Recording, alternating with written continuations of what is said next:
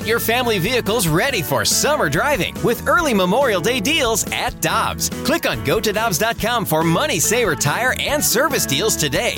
Dobbs, with 43 locations, real deals are always close by.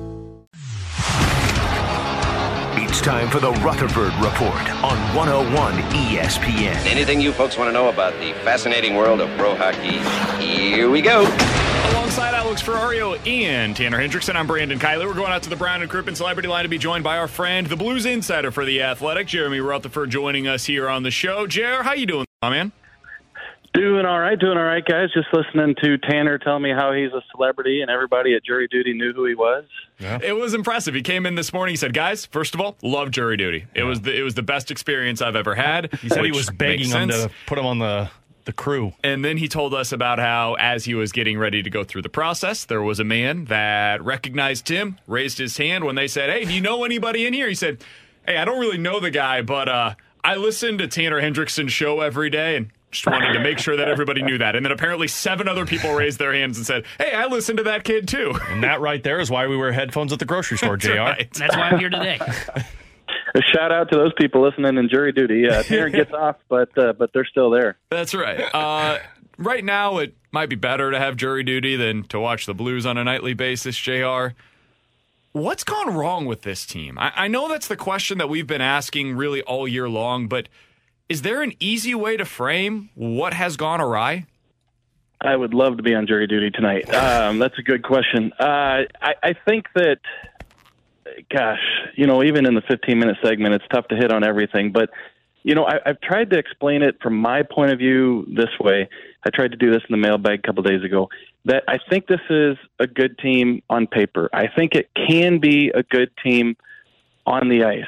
But I think once the season got started, you could kind of see some of the flaws. I think when you don't have somebody to play with Ryan O'Reilly and you miss that guy on the right side, David Perron, listen, we can beat up the team all we want. That's not going to change anything, but it exists. It's an issue.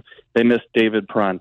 I think defensively, when Nick Leddy came over in the trade, uh, he can skate. He can guard against the top offensive players on the other side. But I think big picture, there's no one physical in that top four. And I think that when teams go out there, they're just not necessarily afraid of anybody. And not only that, but we've seen, you know, what can happen when they don't skate and get the puck out and aren't able to box out anybody in front. There's just a ton of goals against, and you're putting a lot more pressure on Jordan Binnington. I think what the biggest surprise to me is the special teams, and they were so good last year and they're not this year. And you look at a power play who you guys touched on it earlier. That's probably the best stat of the season right now is is the power play, middle of the pack. Mm-hmm. And yet and yet they almost give up two shorthanded goals last night. And and then you look at the penalty kill, last in the league. So um, I think once those flaws are exposed, then you lose games, then you lose confidence, and it's hard to get back. And JR, speaking of that confidence, I mean, that's something that's a word Craig Berube has used multiple times. And of course, people go back to the 2018 2019 season when he came in and said, this is a, this is a team that lacks confidence right now. We got to reinstill that. I, I don't know if you're a head coach, if you can do that twice with the same core of people, but it seems like that's their biggest issue right now. Yeah, so it's a good point. Here's the only thing. So when, when Craig Berube comes in, and that was where the first words out of his mouth. You're right. Back in 2018, he takes over for Mike Yeo, and he said this group needs confidence. Well, guess what? They had a really good roster. They had a really good lineup. They had Stanley Cup hopes, and now you got a guy coming in who's pumping energy into the team. And oh, by the way, you know you're already a couple months into the season, so you're going to be able to fight through those dog days of January and, and February because now you've got this new confidence and, and you're winning games, and people are saying you can't come from last place and make the playoffs, and and they get in the playoff spot, and you know the rest is history. You know now is a different situation, and this is not an indictment on Craig Berube whatsoever. You know I've already you know made my uh, you know thoughts known on that that I don't think Craig Berube is, is the issue, but now you're talking mid-season. Look, we haven't even gotten to the dog days yet, and this team has what a six percent chance of, of making the playoffs. And if you're looking at the the roster, you know what's going to change? What's going to get better in the next couple of weeks that gives these guys hope? I mean. Uh, you know, how do you make a trade in, in early December that's going to change the face of your team? I, I just don't think it's possible. And unless these guys somehow get better all of a sudden, then then things aren't going to change. So it looks like it's going to be a really long season. I have no doubt that at some point Doug Armstrong's going to do something.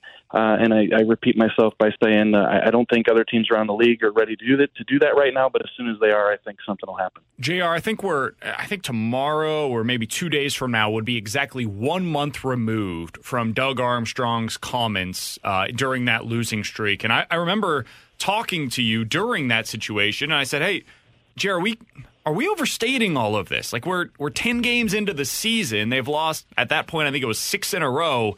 Is is all of this a bit too early to be talking about trading guys off and the rebuild or retool or whatever it might end up being?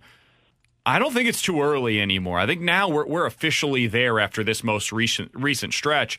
So I wanted to ask you a question that I'm going to ask of Alex later on. Is this a situation where hockey trades could make sense for the Blues, where they kind of try to retool on the fly?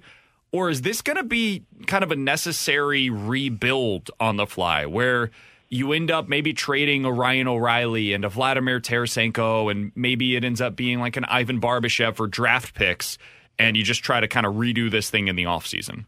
Yeah, so to touch on that first point, you know, when Doug Armstrong decides to come out 10% into the season and say that, you know, that kind of catches my attention because I, like you, thought, okay, this is – you know, kind of early. But if uh, the president of hockey operations decides he's going to come out and say something, and I realize there were other motives. You know, everybody was getting tired of hearing what the coach and the team had to say. So Doug steps up to to be that voice. But still, for him to come out uh, 10% into the season and say that, I think he saw something definitely that even you know some of us saw. Um, eh, but now you get to a point where what what can you do? You know, let's look at uh, you're not giving up on the season, but what can you do? Retool, rebuild you know, I mentioned earlier that we're probably still weeks or, or maybe even a month or month and a half away from, I think, being in, in a position to trade some of those unrestricted uh, free agents. You know, I could be wrong. Maybe they could work out a deal, Tarasenko, in a couple weeks, and and uh, and that change is made. Uh, but I think we're still a little ways away from that. That the the key thing is here: what will Doug Armstrong try to do? Will he try to work on the fly and and and try to make a couple trades that can still make this team competitive the next couple of years and sort of play through this like he's been able to do through the fly.